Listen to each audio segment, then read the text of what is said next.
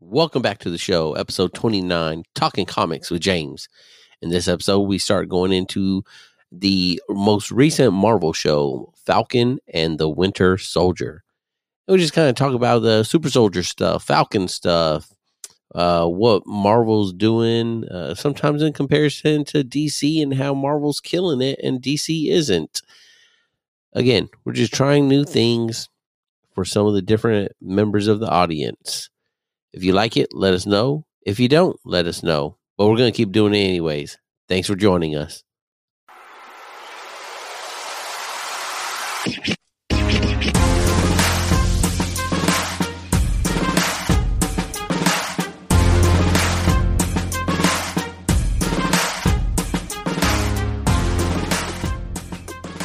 Welcome back again to the Bravo Zulu Podcast. Back on the studio is James. And we're going to be doing another uh, comic uh, episode here. This time we'll be talking about uh, the Winter uh, Falcon and Winter Soldier. What's up, James? What's going on, Podland? How you doing? Uh, Podland is doing good. We're uh, they're about forty strong still, so we're holding holding uh, holding the course there.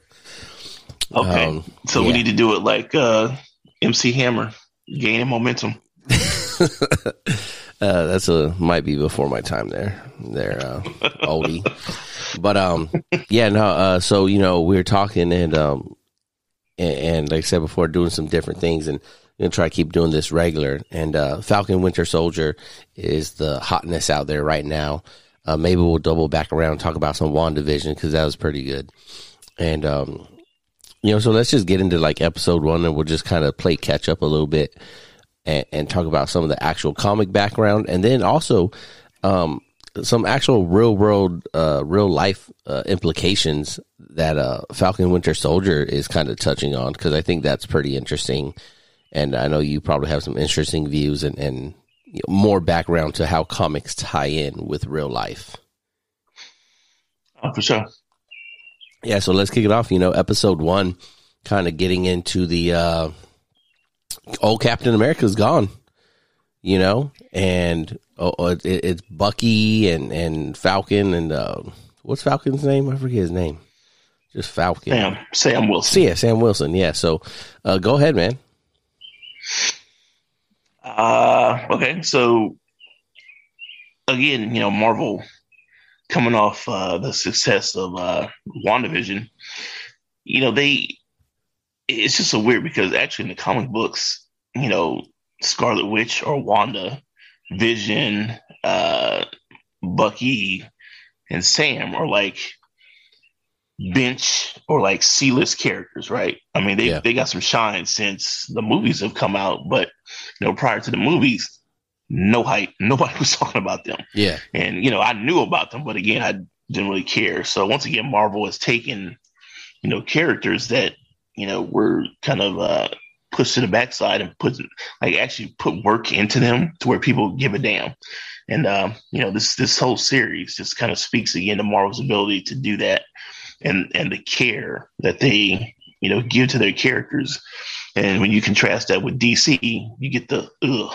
So, but anyway, um, you know, episode one just kind of starts things off there. And, uh, you know, kind of continue with WandaVision, kind of seeing those characters outside of, you know, the big fight, right? Because that's usually what we saw, was just the big fight, the boom, yeah. bam, pow stuff. But you have to understand, to to kind of flesh out these characters, you have to give them some kind of background. So, you know, you see Sam with his family and, uh, you know, his sister. And, you know, even in WandaVision, you're seeing, you know, repercussions of the blip, right? So that was a major thing that happened. But in the movie, you know, they're not going to be able to get to like individual stories or what have you. But, you know, now with WandaVision and Winter Soldier, we get to see the big impact of what happened. Because think about it. Half the world's population was gone for five years. Yeah. I mean, just, th- just think about that. All the like subtle ramifications of that. So, you know, you get to see some of that with Sam and, you know, uh, with Bucky. It's kind of funny because you look at him at the actor. I mean, you know, it's the average middle-aged looking guy, but in character, like you said, he's damn near one hundred years old, if not yeah. older than that. So imagine if you were, like, you know, in your time period, I mean, the music was different, you know, people dressed differently, you know, men and women interacted differently. And, you know, compare being, uh, you know, swing music from the forties, you know, that was out then to mumble rappers now. I mean, just. Yeah. I mean, so he, so he's just like, like Cap was a man out of time. So, you know, plus now you're throwing all his baggage from him being an assassin for Russia and just all this other stuff. So, of course, it, you know, it kind of makes sense that you don't want somebody out there kind of just willy nilly doing whatever. So, you know, the work they did on him in Wakanda and, you know, kind of continuing therapy. I mean, it makes sense, right? This dude has a lot of stuff going on. So, yeah. you know, in a nutshell, and then you kind of get introduced to, uh, like I said, what they've kind of been doing since, uh, since, you know, Endgame. And uh, a quick side note, we get introduced to a person, uh, Torres. I want to say his name is Joaquin Torres, but his uh, Sam's little side buddy. Just, you know, put that little note in the back of your head because uh, that may pay off a little bit later. And, and, and you're talking uh, about that's the uh, Air Force, like uh, intel person that's helping him plan the missions and everything like that in the beginning. Mm-hmm, yep. Yep, his little uh, his little sidekick will say. Okay.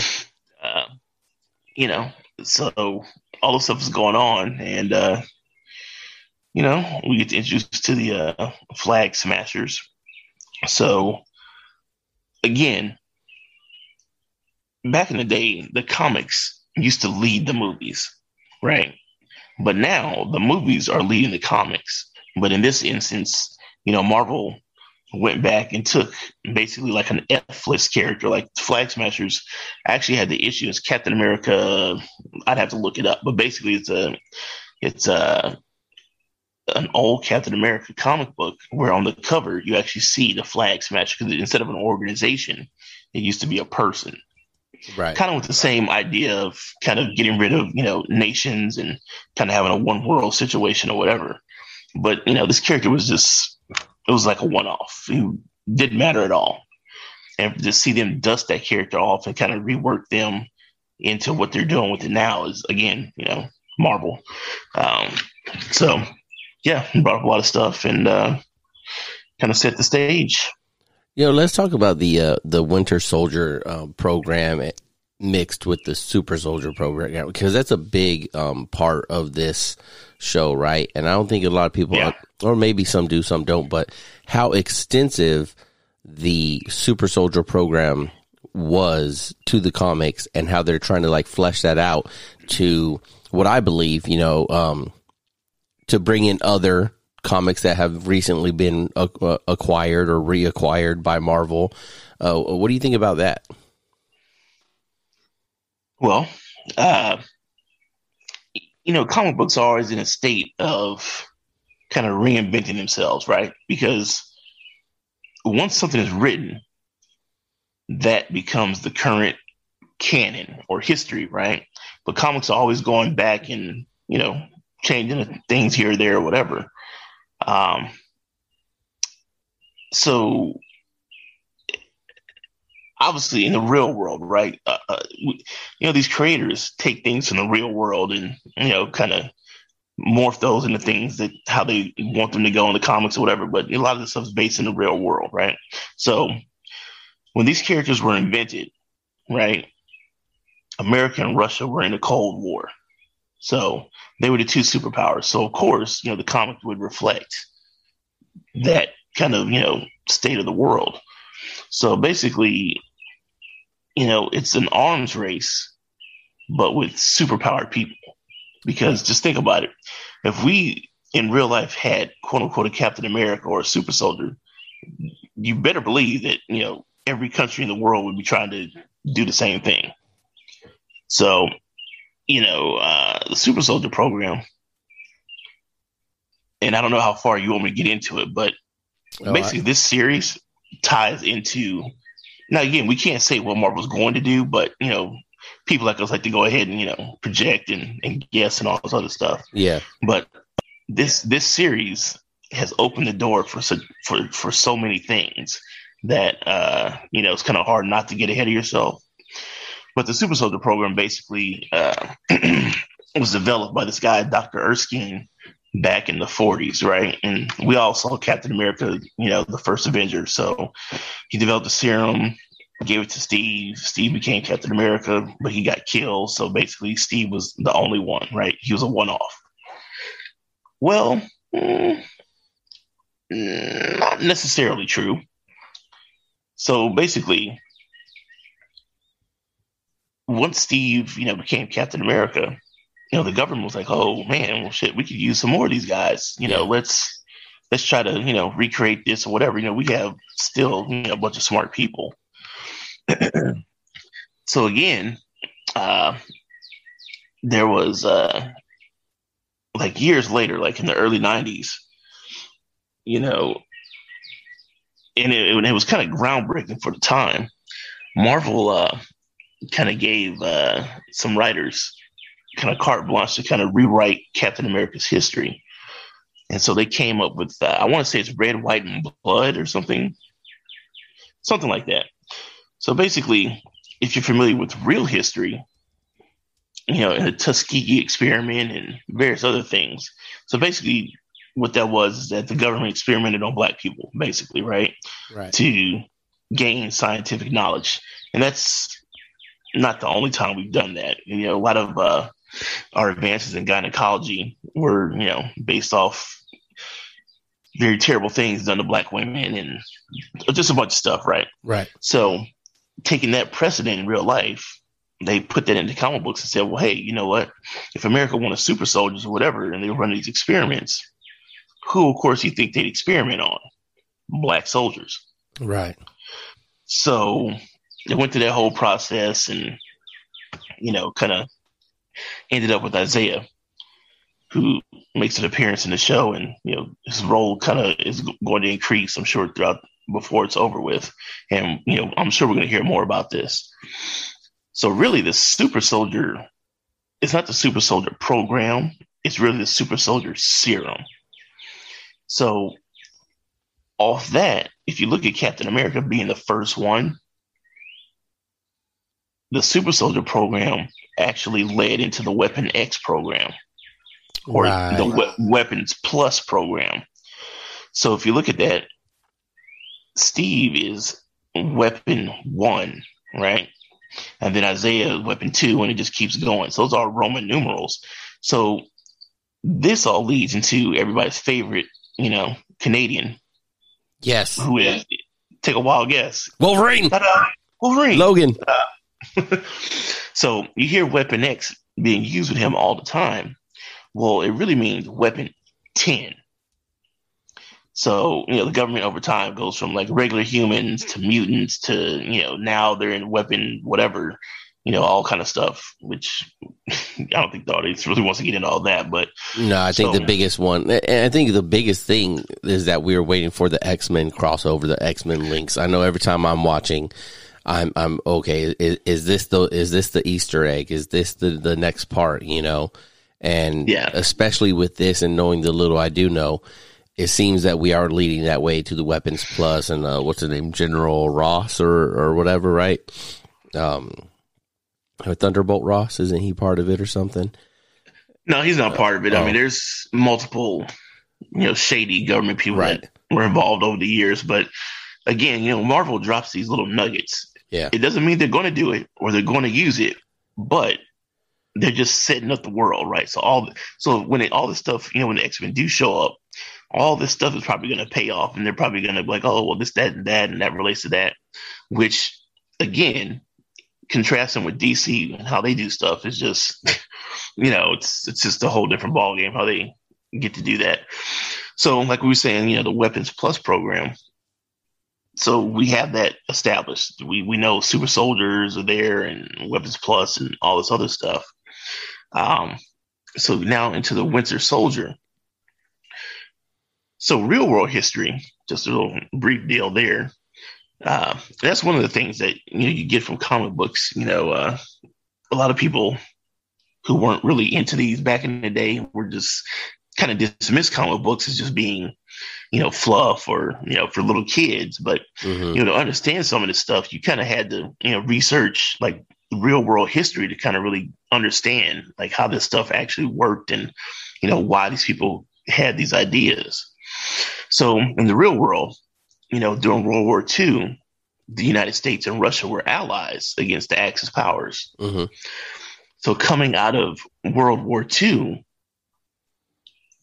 that's kind of when, you know, Russia asserted itself and became a world power. And that's when the Cold War like really started. So, like I said, you know, there was a space race, you know, arms race, you know, nuclear arms race. So, of course, there was a super soldier race, right? So, as you saw in uh, the first Avenger, Bucky was lost, right? He fell off the train or whatever, right? So, they, like you saw, took him, brainwashed him, gave him a bionic arm, and, you know, off he went. So, in Russia... And again, that's another thing that's really good about Marvel. Most of the comic books, of course, are, you know, in English and take place in America. But, you know, America, if, you know, superpowered people existed, wouldn't have a monopoly on superpowered people. And this stuff would be all over the world. So Russia actually was killing its mutant, like, babies and kids that they, you know, saw. But, you know, there's a guy, I kind of forget his name, uh, a doctor that said, you know what, hey, wait a minute. You know, all these people showing up in America during World War Two, plus, you know, in history, you know, supposed to be superpowered people. You know, why don't we take our superpowered people and, you know, start using them? So they took that idea and started, you know, kind of rounding up their mutants, and that kind of leads later into Colossus, you know, later on or whatever. But, you know, super soldiers are like, hey, we got Captain America. We need our Captain America. So thus creates the Winter Soldier. So the Winter Soldier, you know, also ties into the Red Room. And the Red Room is tied to Black Widow, which we're probably going to get into in her upcoming movie. July ninth. So, for the win. So, again... all these things are kind of tied in together. So they're basically pumping out their super soldiers and all this other stuff. So,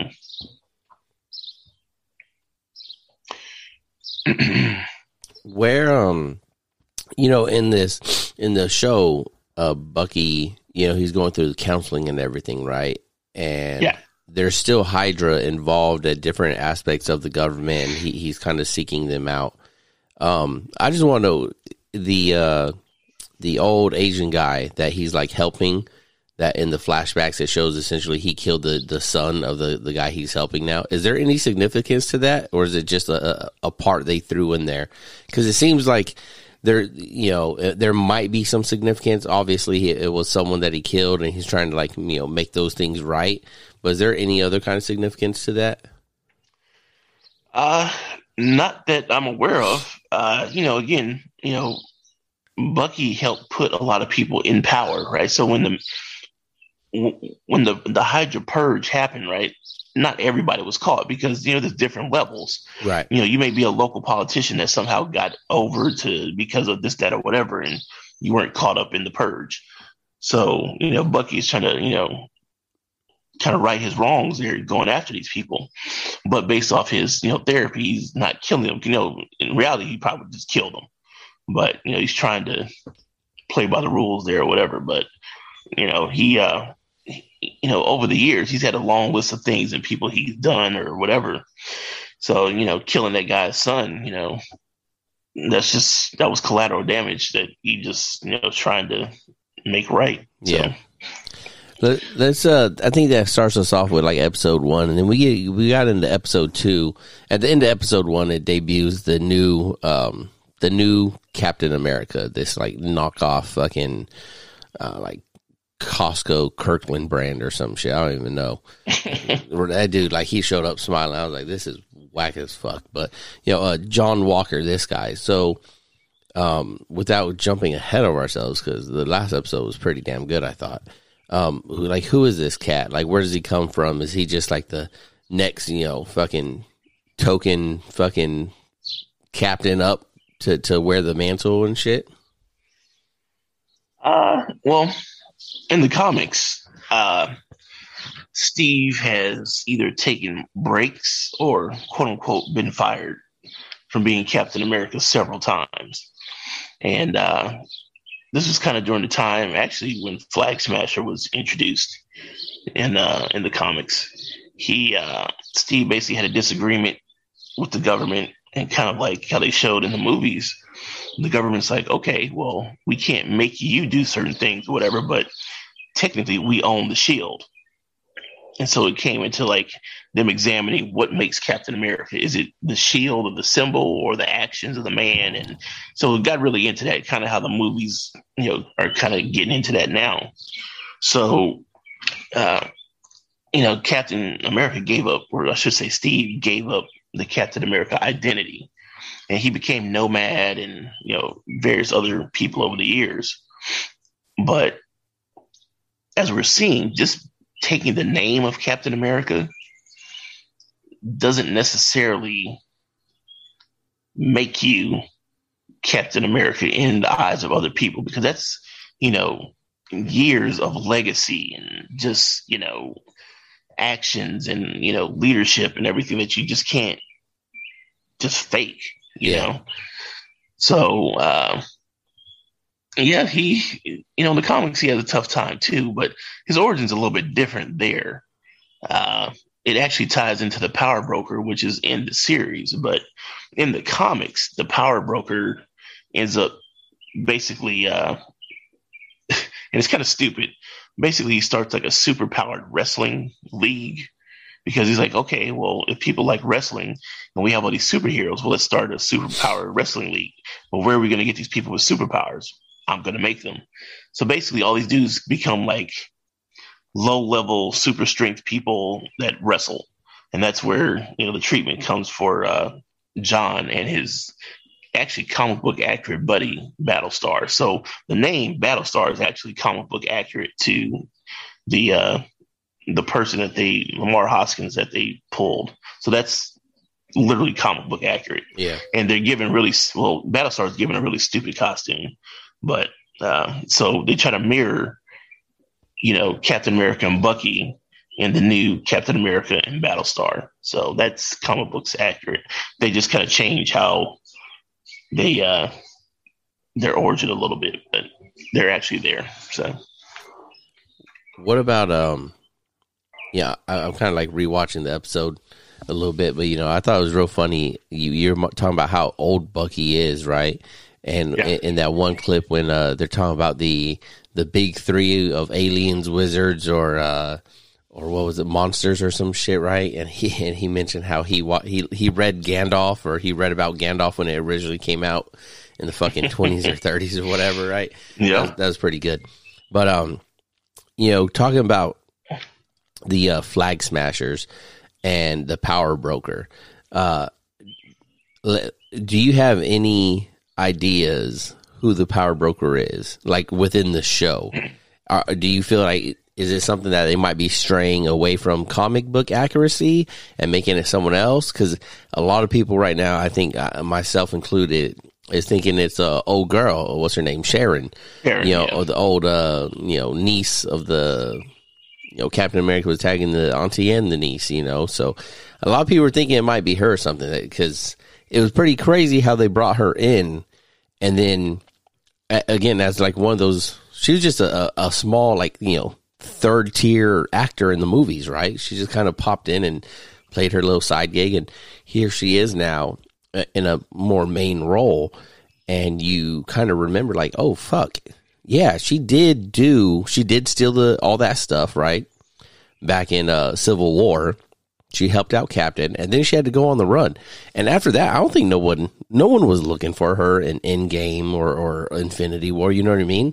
But Right. Lo, lo and behold, she's over here in Madripoor, Madripoor, Madripoor, where is it? Madripoor, Madripoor, yeah.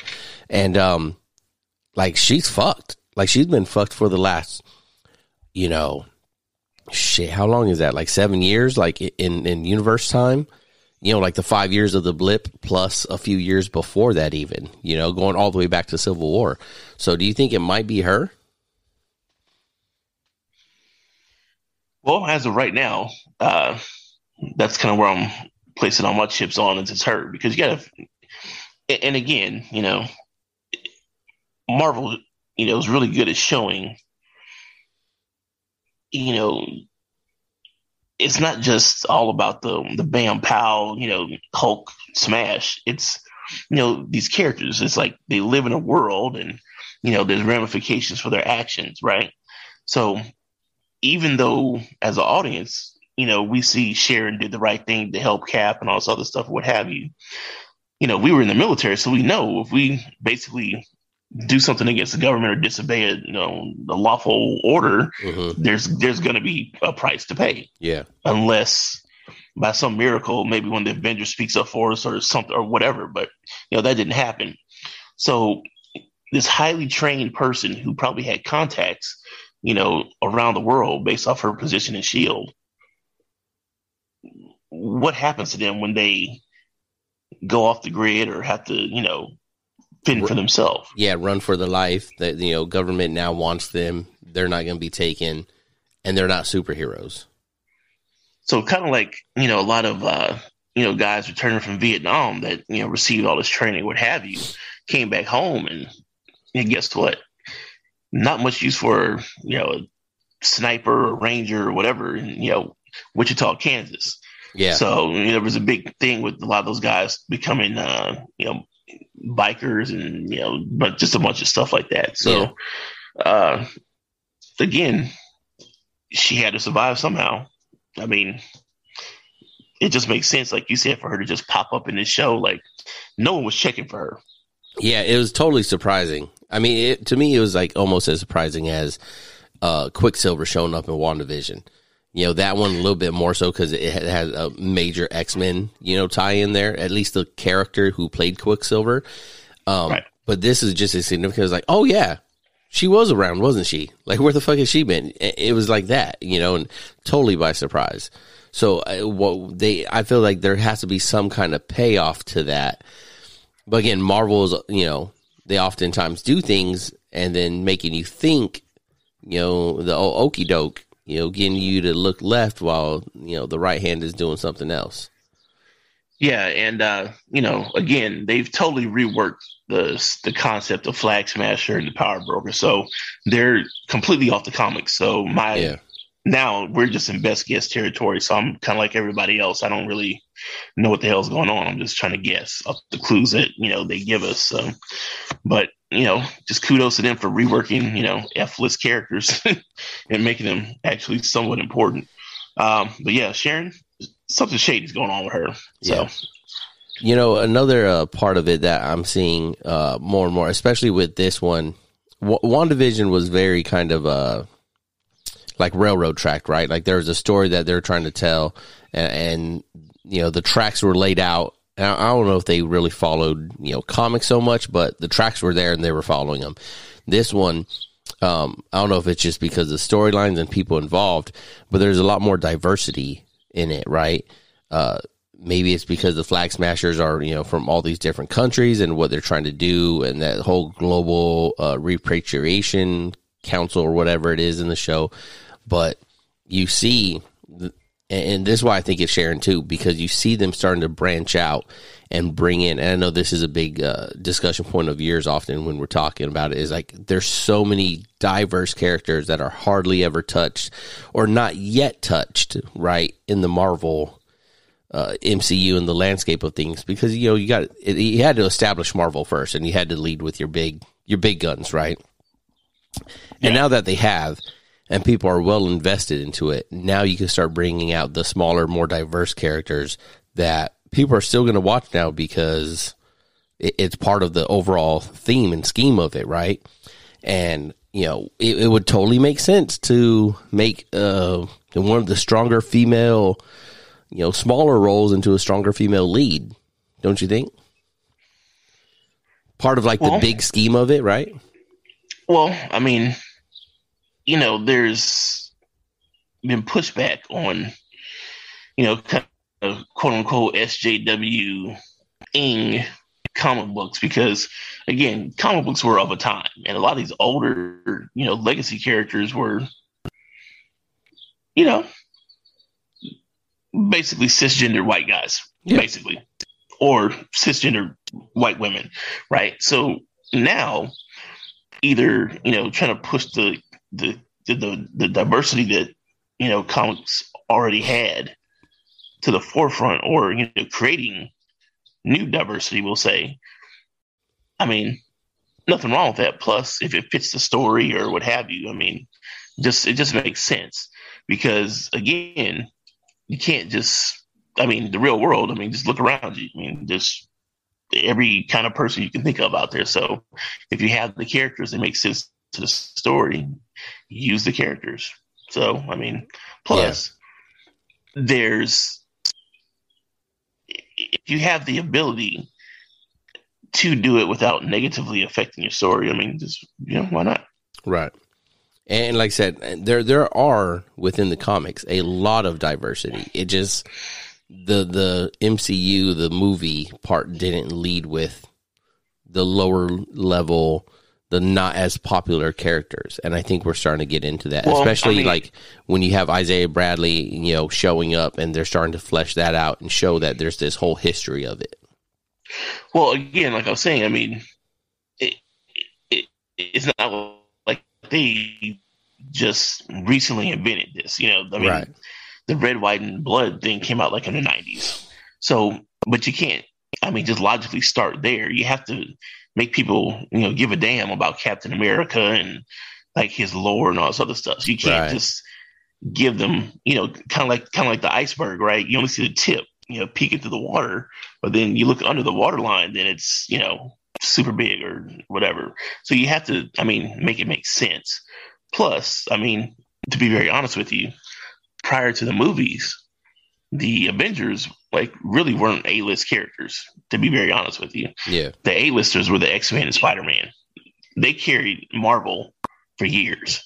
So it's just so to show you, you know, if you, you know, have, you know, a decent script behind you and people actually give a damn, you know, because for years, like we you know, mentioned in the last podcast, you know, comic book movies were just kind of like video game movies. Nobody gave a damn. They just put it out and what it was. So, yeah, no, it, that video game movie thing is a great reference, because it's like a, uh, it's a great, like, uh, what do you call that?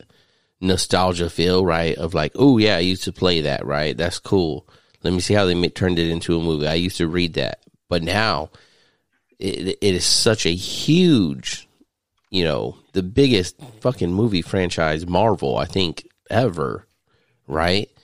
And, and like we touched on last time too, like if if you want to make money for the next ten years, you need to get yourself a superhero part in in in, in Marvel, right? Like that's.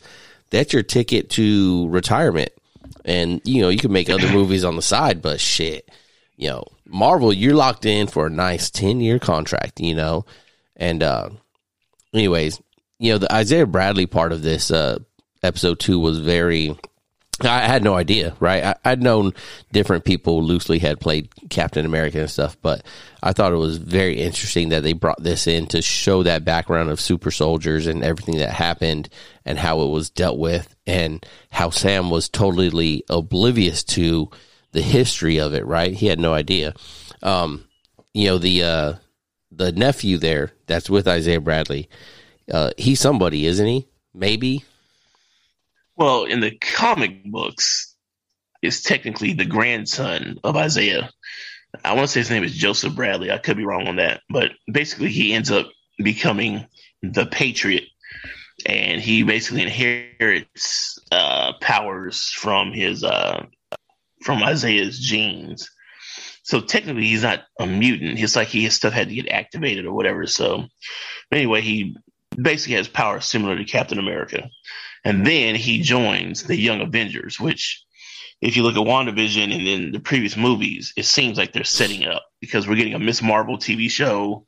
Uh, we're getting Kate Bishop in the Hawkeye show. Yeah, we know Ant-Man's daughter is, is now going to be grown. And the, the leak from the from that uh, the next movie is that she's going to become Stature and, you know, try to use the powers to, you know, fight crime. And now uh, in the story, his nephew, or what have you. So it, it looks like they're setting it up. So w- what is the Young Avengers? Are, are they as global, like, you know, save the world, or are they more like, you know, your neighborhood uh, friendly spider guy? Uh, I mean, they literally are what they say. They're, they're, they're uh, a lot of legacy characters that, uh, you know, that, I mean, they've been involved in bigger things, but, you know, they're just, they're in training. They're the J V team. Okay. You know, Wanda's kids in the comics actually do exist, and they're part of the team, and a few other, like, main characters, but, you know, they're, they're the J V team, kind of like how, I don't know how, you know, if anybody in Podland knows this, but kind of like how the New Mutants were the J V team for the X-Men. And, you know, after damn near thirty years, they finally leveled up and, you know, now getting used as adults. But, you know, just it just depends on how the Marvel uh, cinematic universe wants to, you know, push this. Because in the comics, they're still basically J V team. So. Okay. Um, I mean, because like in the com- I don't mean to cut you off, but like in the comics, there are hundreds of Avengers. So okay, when people okay. say, so when people look at, you know, the movies and see kind of like the, the core seven, right? Yeah. I mean, there's just tons of people behind that. So like, like, uh, like Monica Rambeau, she becomes mm-hmm. an Avenger and all this other stuff. So there's just so many people to get to that you're not going to be able to use every single person, you know, all the time. So yeah, it's a thing. So uh, ne- next episode, we got into the it's the Power Broker episode, and we got our favorite, you know, uh, dancing Baron, right? Zemo. I'm telling you, he's stealing the show. He he he's absolutely stealing the show. Um, Zemo, when he came out in Civil War, and, and I don't know if I really clearly understood it then, but it started to make more sense now. Um, I you know he's a bad guy, but you know, is he necessarily bad? He's just out there to kind of keep the world uh, not super, right? Or not super soldiered. Well, so far, again, in the comics, you know, I don't, I don't know how close they're going to, you know, stick to the comics, but if you kind of listen to his story, like he told Sam and Bucky that, you know, in his country in Sokovia, he was royalty, he was a baron, yeah, which is true in the comics. So, you know, uh, royal titles are passed down through history, you know. You know, to, you know, children and all this other stuff. So in the comics, it's his father who actually fights Captain America in World War Two. Uh, I think I think his father's name is like Helmet Zemo or something. And the purple mask is like a almost like a crest. It's like a symbol of his family. So that's how they why they wear that. Obviously, they changed that in the in the movies. But uh, so yeah, basically his whole shtick was, he, you know, wanted to kind of take over the world. He was, uh, you know, kind of an ally of the Red Skull, kind of part of, uh, you know, Hydra and Nazi world and all this other stuff. But, you know, during modern times, he kind of realized that, look, we're fighting a losing battle. So he, he saw an opportunity to basically gather a bunch of supervillains, formerly kind of loosely known as the Masters of uh, Masters of Evil, and kind of pull a Trojan horse, we'll say, on uh, on the public by saying, hey, let's rebrand ourselves as superheroes, get in their good graces, and then take over the world. So he kind of did that, and they became the Thunderbolts. And, uh, you know, there were rumors that they were going to try and make a Thunderbolts movie, which would kind of be parallel to D C's Suicide Squad somewhat. I mean, they, they share kind of similar D N A, right? Okay, okay. So, you know, villains making good because of a reason. Um, so, you know, what turned out to be is that some of them actually like being superheroes and didn't want to go back to being bad, and it was a whole thing. So, yeah. So, like I say, don't don't uh, don't absolve Zemo of evil plans just yet. Okay. I mean, I, I, I mean, besides the vibing, intense vibing in the club, he's he's a very interesting character, and we did see him pull out the purple mask in this episode, yep. right? And yep. um, I, I didn't know it was like a symbol, and that his father had. You said his father or grandfather had, you know, been in World War Two kind of stuff and had those aspirations. Um, but you know, he is he is so far very anti-super soldier. That's what he's showing to be. And, you know, is like why, but besides like the Sokovia stuff, is it just to keep keep super soldiers out of it so he can be the power player and, and take over? Or is there like a lot more to it? You know, again, you know, comics are a little bit different in the movie. So, I mean, at this point, I mean, I don't really know how they're playing it in the, in the movies, but uh, in the comics, his thing was, you know, he didn't really like America. So, I mean, I don't know, but it would make sense though, because, you know, Zemo's a smart guy and, uh, you know, it could serve a dual purpose. He doesn't want any more super, you know, superpowered people. Plus, you know, get them off the board to make it easier for him to manipulate and maneuver. Right. So, I mean, kind of at this point, I'm like everybody else. I'm just kind of guessing. So. And then we get into uh, that's when we meet Sharon down there, Mad Madripoor. I can't say that word for I got. Yeah, and, and that was another big, you know, kind of uh, drop. Because it had been rumored that Madripoor was going to show up here. Oh, so, so is this so, a place of like big significance? Oh yeah, definitely. Okay. So Madripoor, Madripoor is kind of like Las Vegas mixed with every bad city in the world. It's just it's lawless. It's just anything goes there. And uh, you know, our favorite Canadian, Wolverine, mm-hmm. has a big history there. Oh, okay. And he uh, usually goes there under his identity of Patch. And uh, just, I mean, it's just years of history there with him. You guys can look that stuff up. But so, so you see Madripoor, Wolverine, this automatically pops in your head. So, what was he usually there doing? Like, this little off track. Is he there like doing like the mercenary work kind of stuff, or just kind of like when he wants to go into hiding? Well, yeah, he, you know, because Wolverine again. He's really old, right? So mm-hmm. over his lifetime, he's, you know, met people and done different things. And, you know, most people know him from the X-Men, but, you know, a lot of times he goes off on solo adventures doing, you know, whatever he needs to do. And that's usually where Madripoor comes in, is when he is not doing X-Men stuff. Oh, okay. Okay. Okay.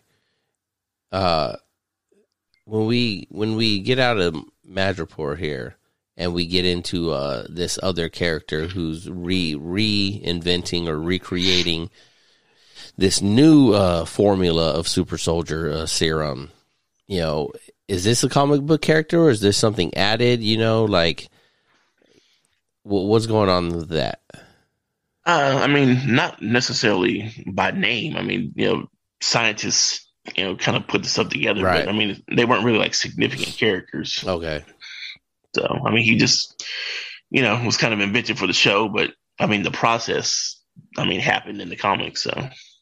Was it the same kind of serum? Because, you know, something that stood out with with this this show and this serum, like Formula two, we'll call it for now, is like how he mentioned it, it's not enhan- like physically enhancing, um, like uh, Steve Rogers, right? Steve Rogers went from the little skinny dork kid, you know, to, you know, Steve Rogers, the hulking, you know, fucking dude with his shirt off, right? And, yeah. you know, he was mentioning how, no, like, this doesn't have that. It just, it just has the effect, right? There's no physical appearance difference. You just become fucking strong and, and super soldier. So is that, like, comic book accurate? Or, or you know, is there, are there liberties there with that? Uh, I mean, there's, there's just different versions. Like I said, in the comics, Uh, John Walker gets his, he doesn't get a super soldier serum. He just gets enhanced. Okay. So okay. Technic- technically he, he gets really bulky and like super strong or whatever. But the original super soldier serum that Steve took had so many effects on him. I mean, not just, you know, giving him more muscle mass and a physique. I mean, it slowed his aging, accelerated his heal. I mean, it just had a whole level of effects on him. Yeah. So, I mean, you know, they can play around with it how they want in the, in the you know, movies. But another thing they, they took out of the movies is that not only was it the serum, it was the Vita Rays that kind of helped stabilize the serum in him that Isaiah didn't get.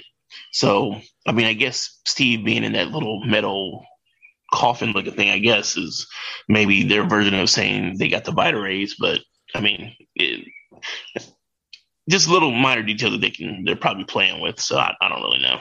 And, and those Vita rays, that's, um, I, I mean, I, I've heard about that, but that, that's what could lead to Isaiah Bradley being, who fought in like Vietnam, being an old man now, where Steve Rogers was still, you know, young for, for, you know, in his thirties looking kind of deal.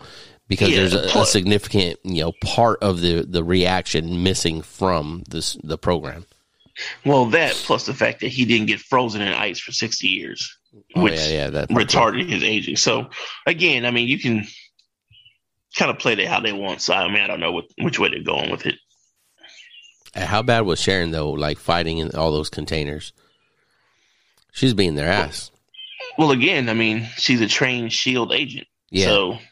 Kind of like Maria Hill. I mean, she should be able to kick some ass. So. Yeah, I just thought it was surprising. Cause again, it's such yeah. a small role and like popping up out of nowhere and then giving her this significant, you know, uh, fight scene.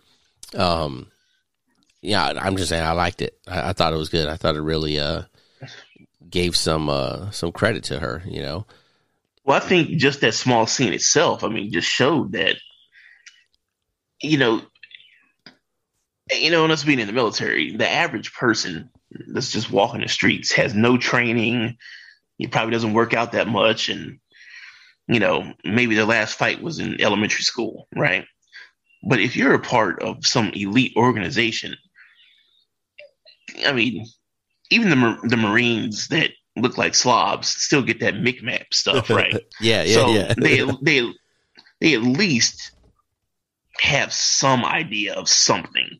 Yeah. So at her level, I'm sure she receives some training. So that just shows to show you that the average criminal or thug on the street just stands behind a gun, doesn't know shit about anything. So right. It just shows you that how dangerous, you know, someone would be if they had her thing about her training with the super soldier serum. Like she'd be unstoppable. Right, right. So now you just level up and just say, well, well, she, she's unstoppable. I mean, how, how good is Black Widow? Because Black Widow has basically a super soldier serum in her, and she's levels beyond Sharon Carter. Does she? She has like a, a some. Uh... Well, in the comics, I don't know how they're playing this in the movies, but technically, in the comics, she's a super soldier. Really? Like, y- yep. like some kind of formula. Yep. Oh, remember shit. We talked about earlier, like in the beginning, like the Red Room and all that stuff. So yeah. They're going to talk about that in her movie, but. Technically, she's enhanced. Oh, wow. So just imagine, like I said, if Sharon Carter can, you know, kick that much ass. Yeah. That's why Black Widow is on the Avengers. She's like world class. Like she kills people. Yeah.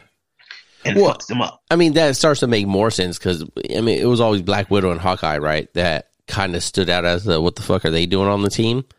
You know, yeah. like, okay, cool. You know, he shoot arrows and hit anything and she's an assassin, but... You know, like other in the than comics, that. Well, see, in the comics, Hawkeye is a really good fighter. Okay. Like, like he's damn good. But Steve is world class. Yeah. Natasha is world class. Like, she's probably one of the top ten fighters in the world. Like, she, like she will fuck people up. Okay. So, that, again, you wonder, like like you said, like, why are they on the Avengers? Who are these? Like, what? I can get a bow and arrow. And, like, yeah, dude, no, you can't. No. Yeah, R I P R I P Uh, Black Widow. We miss you. Can't wait to have you back July ninth. Well, again, you know, comic books, a lot of things happen, and uh, don't say goodbye to her just yet, I would say. You, you think they're going to pull a, pull a okie doke and bring her back somehow? I don't think she'll be back permanently, but I think that we may see her again. Maybe like a one-off or something, but because you got to remember... You know, the Loki show is going to be going to different, you know, time. Uh, uh, yeah, yeah, yeah. Timelines. And I mean, it's just all kind of stuff. Yeah. So just don't say goodbye just yet. It, it'd be good to have her back in some other stuff, you know, besides the movie, which is delayed as hell. And it'd be cool to see that. So, you know, on, on to this most recent episode, you know, it kind of kicks off and uh, we see that flashback of six years ago with, um, with Bucky, the White Wolf. Winter Soldier in Wakanda, like doing his rehab, right? Out in the out in the jungle and everything with uh I O I O I O, and yeah. uh, you know, battling through that to get right and, and break those, um, break those, you know, those trigger words for him. And then we see, you know, we saw them at the end of the uh, previous episode, episode three, show up, and, and now here in episode four, they're talking with, the, you know, obviously they got an old relationship. And then later on, we see them show up at the end of the show. And man, they beat the shit out of everyone in there, don't they? The the Dorja Malaje, like like you know they're badass from Black Panther, right? Like it, it's you don't see them fight. You see them fighting like in the big battle stuff, so it's not like a uh, the camera's only on them, but it, it's implied, and, and I think you know everyone comes out of Black Panther knowing that they're badass, right? Yeah. And to jump through this episode, though, they show up at the end and they start fucking everyone up. And I thought, like, God damn. Like, wow. Like, they're really beating the shit out of these people. I thought it was awesome. Yeah, I mean, it just kind of goes back to what I was saying before. I mean, just levels of training. I mean, it's just, you know, there's levels to this game, you know? Yeah. Yeah, and, and you know, it was an interesting part because, you know, this is the episode, uh, you know, this is all full of spoilers, dummy. So if you haven't watched it, you better be watching it. Um, you know, uh, oh, John Walker, I refuse to, we'll call him fake Captain America, right? Uh, you know, he was like, he gets his ass beat, like, handedly. He doesn't even know, like, him, him and old Battlestar don't even know what's happening. They're just like, oh, we're just, I guess we're just here to get our ass beat. Right, while Bucky, the only one that seems to have any kind of shot against him, um, and, and I mean, you could even say that he gets disarmed. I like, I like, yeah, yeah, yeah, yeah, yeah, that little dad pun. But um, you know, he, you know, after fake Captain America gets his ass beat, and he's like standing there, and they're about to roll out, and they, you know, take the shield from him and all that. You know, he's crying to his buddy about like, you know, they're not even super soldiers. You know, and, and in this episode, we all know what happens with the earlier in the episode when Zemo catches uh, the Flag Smashers and crushes the vials and all that. Like every, we all knew that it was going to point to. There's a lot of Easter eggs leading up to it that he did not have everything that Steve Rogers had, right? A, a, yeah. a lot of things, character wise, and especially super soldier formula. And now, you know, he had the chance to, to take it, and, and, you know, he does. Spoiler. But, um, you know, I, I thought they did a really great job in his buddy Battlestar, you know, telling him, like, well, you know, it only makes you more of what you are. Power makes you more of what you are. And and that is very real in real life. And, and plus, it, yeah. the old saying. Power corrupts. Yeah. Absolute power corrupts. Absolutely. Yeah. So. Yeah. Uh, yeah. He's a clown. I'm glad they beat his ass. I don't like this guy. I, I don't like but, him at all. But again, you know, it just shows you that, you know, there's, there's levels to the game. I mean, just like we know, like, you know, the boxing and, you know, these combat sports, you can have a dude be bad and then there's a badder dude. It just, mm-hmm. I mean, it just is what it is. Yeah. Yeah, I think they did a real good job with this guy, John Walker, because, you know, they, they start talking about a- after this fight scene, and they're kind of like, you know, in the little cafe area or whatever, and they're talking about he's got three Medal of Honors. Um, when I was watching, I was, how's he alive? Like, you, it's very rare to do you get one Medal of Honor and and you're living, right? And he's got three. But, um, you know, you can kind of see like that, that battle worn, that P T S D, you know, like slowly setting in and, and being exposed as he's going through all of this. You know what I mean? And I don't know if it's like an afterthought for them. I'm sure it's not. I think Marvel doesn't have afterthoughts, but you know, the rubbing of his head, like the all oh, constant headache, you know what I mean? And all that stuff, the stress of it all, you can definitely see some like P T S D vibes that they're trying to send through his character of like the battle-worn soldier who's still supposed to uphold this Captain America, quote-unquote, you know, uh, status, and, and he just can't because it, it, no matter what he does, it, he's failing and it's breaking him down. Well, I mean, you know, that could be part of it, but plus, you know, the weight of trying to, you know, follow the guy. I mean, just look at sports. I mean, you know, every, we'll take the N B A, right? So during the eighties, it was Magic and Larry. Then came Michael in the nineties. And then as soon as he started getting older, people were like, oh, well, who's going to carry the league? Who's it going to be? Who's it going to be? Uh, yeah. Who's the next guy? Whatever. You know, Kobe was there for a minute. And then LeBron is just, you know, constant. N F L.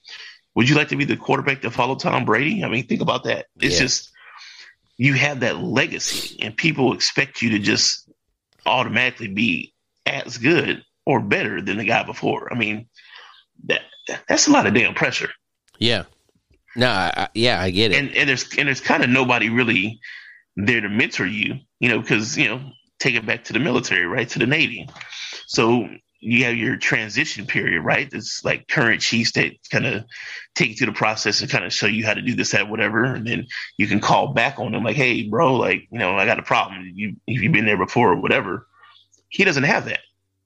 They just say, here's a shield. Go. Yeah. So, I mean...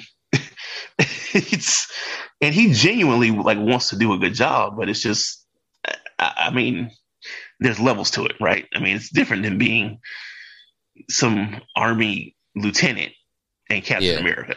Yeah. So, and the only two people there that he could, you know, possibly even try to lean on or anything are Sam and Bucky.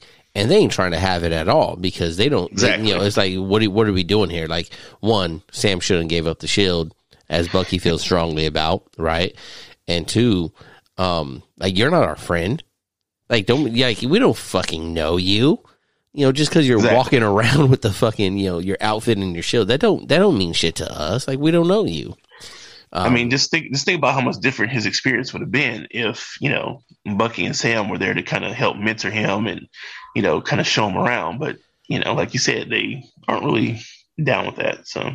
Yeah, but there, you know, with with this whole show, like we said, there, there's real life like implications and stuff, right? Especially in this episode, it, doesn't it also, you know, pay to the fact of like, here's Captain America, the arrogant fuck that also thinks he could do it all on his own because of his title.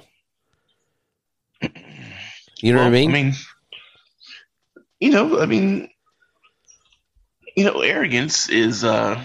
You know, sometimes misguided confidence, but how do you gain confidence? By succeeding at things that you do, right? So, yeah. Again, in a normal world, he was a highly decorated, uh, you know, to be young and get all those awards and stuff. I mean, that's he's pretty badass. It's, you know, in regular human terms. I mean, you got to give him some respect, right? Yeah. But uh, you know, it, it's just there's levels to it. It's just it's a different world, and. uh You know, he kind of grew up drinking the Kool-Aid mm-hmm. of of America. Yes. And uh, when the reality hits him that, hey, maybe it's not so peachy keen or, you know, our hands aren't that, you know, clean like we mm-hmm. were told. So it's just he, he's in for a rude awakening. So, yeah. you know. Yeah, that, that's how I look at it. It's like that, right? It's it's, and that's with a lot of things in life, you know, especially just us being in the middle, you know, military and everything like that.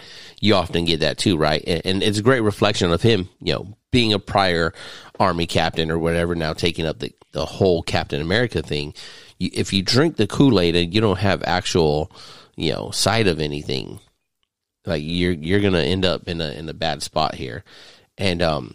What do you think about the end of that episode when, when you know he's smashing dude's chest in and, and they hit that you know uh, from ground looking up shot and he's standing there all fucking in a daze and you see the shield all bloody?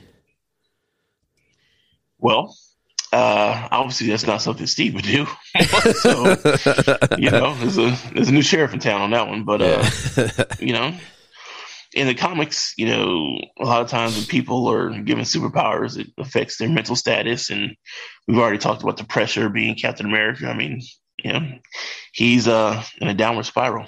So yeah. it, obviously this does not bode well for his future. So no, that's uh, that's not a good look, you know, um, yeah. And as it's titled, titled, the whole world is watching it, and he's standing there with a bloody uh, shield. You know, something uh, I, I noticed while watching it, and in other uh, you know after shows that, that I've watched, also, you know, they Marvel does such a good job in all the little things, right? Like in, in this episode, a lot of times you see like the the side eyes from another cast member or something, like look at them like when they're talking, right? It's everyone is involved in the scene completely, right? They're not just standing there, you know, waiting for their line. Like every little mannerism and everything is means something or can allude to something else. And in this shot, you can see it, you know. Obviously, everyone's eyes focus towards the bloody shield, but if you watch the whole scene and you're watching the whole character, you know, you see his offhand, like his left hand, like twitching, right? Like he, like it's just, it, you know, like it twitches, like like you know, he he has his shit going wrong in his head. You know what I mean? Well, I mean, and I, and I keep, I hate to keep saying the same thing over and over, but that just goes to Marvel. Uh, You know, great casting, you know, picking good actors. Yeah. Um, you know, good direction given to the actors. You know, and it kind of just all goes back to Kevin Feige. I mean, he doesn't necessarily hands-on do every project, but he picks people and empowers people that are talented, kind of gives them a sandbox to kind of stay in. But, you know, in that sandbox, you know, you get to play, you know, how you want. Yeah. Yeah. And, uh, you know, when you when you pick these people, it's because you trust their vision, right, for for the characters and for the scenes and, you know, whatever they want to do. You just let them execute. Again, unlike uh, another company that doesn't like to do that. And, uh, yeah, so. Yeah, D C, horrible, horrible, horrible Warner Brothers. But, yeah, man, that catches us up through this whole, you know, Falcon Winter Soldier and, you know, I think there's only like two episodes left, so we'll come back after those two are done and talk about it more and see uh, see what else gets dropped on us and what, what where we're going from this. And well, um, a little quick note, uh, yeah. Loki, Loki comes out in June, so oh, yeah. I'm really excited about that. Do, do you think that one's going to be so? So WandaVision did this thing, right? Yeah. Do you, do you think it's going to be? Just, I mean, I don't know. I don't know what I'm trying to ask, because it is that like that that time jumping. You know, it's supposed to be him grabbing the the the cube from in uh, Endgame, right, or Infinity War, and no, it was an Endgame, right? Yeah, when they did the time no, jumping, actually, or well, yeah, Endgame is when they did the time heist, yeah. and jumping around, but he grabbed that after uh, the first Avengers, so. Again, you know, them kind of closing plot holes and okay. kind of, you know, going back and, you know, because everybody was like, well, if Loki can just, you know, bounce out or whatever. And, you know, during Infinity War, we got that big speech from the Ancient One to Bruce Banner about timelines and yeah. affecting. And so, again, just look how they're tying this all together. Like, we're going to make sense of this in this show. And, uh, you know, kind of early leaks. We know that there's going to be a season two. So basically like another okay. season of Loki. So obviously it's going to be pretty big and has, you know, a lot of stuff to do. So, yeah, I'm just, I guess I'm a little lost with what that one, like what the implications are going to be, because he hasn't been around for that long. Last time we saw him, we saw him during the time heist where he, where Ant-Man, you know, knocked out the cube, he grabbed the cube and then he vanished. So it's like, is it picking up from that spot? And, you know, or, you know, last time we saw him was actually in like current timeline was dying by the hand of Thanos. Well, yeah, kind of like, you know, it, like time travel gets gets a little cray cray, right? You know, in in the M C U at least, he, there can be two versions of a person, but they're from different time period, so that's a different time in your life. Like yeah, like eighteen year old you is completely different than you now. It's just you're just in different places in your life, different experiences. eighteen year old you didn't have a family, wasn't married, didn't have responsibilities. Yeah, now you're you just got different stuff going on. So that's kind of like Loki. Loki kind of somewhat redeemed himself a little bit, and then he got killed by Thanos. Like he, that that Loki's dead. Like he's gone. Yeah. So, so this Loki hasn't had that growth, so he's still just an asshole. Right, so, right, right, right. He's still just just fresh out of New York, trying to take yeah, over the world. So, so kind of like they showed in the trailer, like he's a backstabbing this asshole. Yeah. So, I'm looking forward to it. It looks it looks really good. It looks like it might be the better one. Um, I don't know if because it's more like going to have the more magical uh, even though WandaVision was that, but it's more based in, you know, in in right but now, not in the magical shows. world. But but here, just think about these shows, right? You know, WandaVision was basically dealing with grief. Yeah. You know, this is kind of like dealing with the concept of patriotism and like, yeah, I mean, just a bunch of things.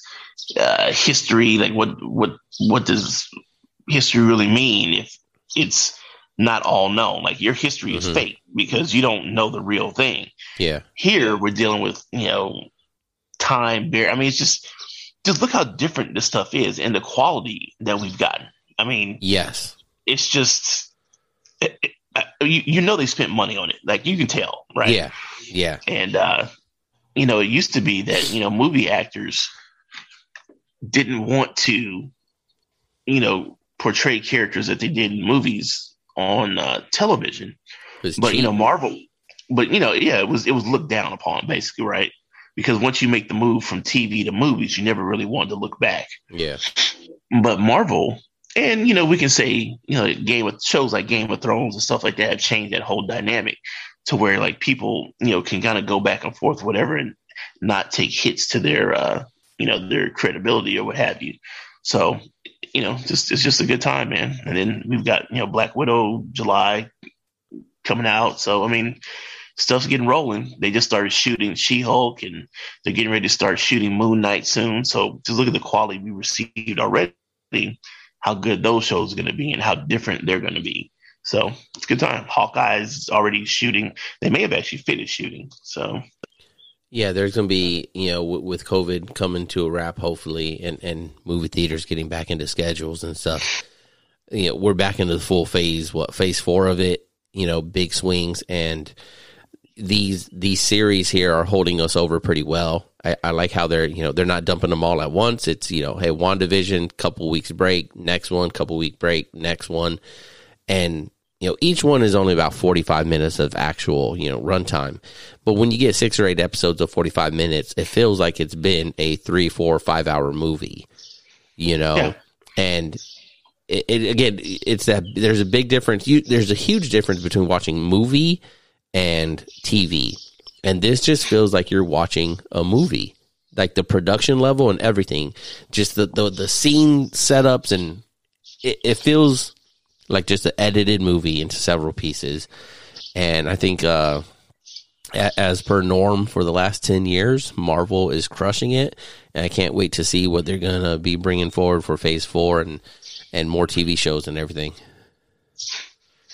Yeah. And like, you know, I just, I hate to be that guy, but. And then there's D C. So, yeah. All right, James, let's take us out. And I uh, appreciate you stopping by again and um, lending us some of your time and talking about this stuff. And like I said, we'll, we'll wrap up the next two episodes of uh, of Falcon and Winter Soldier. And then, you know, maybe we'll jump back into WandaVision. Or uh, maybe by then we'll be ready for uh, Loki. Thanks for stopping by. So, everybody have a good one. For more information on how you can support the podcast, please visit us at anchor.fm backslash Bravo Zulu Podcast. The information, views, and opinions expressed in this podcast are solely of Joshua Moore and the individuals involved and do not necessarily represent the D O D, D O N, or those of the respected institutions or organizations. Thanks for joining us.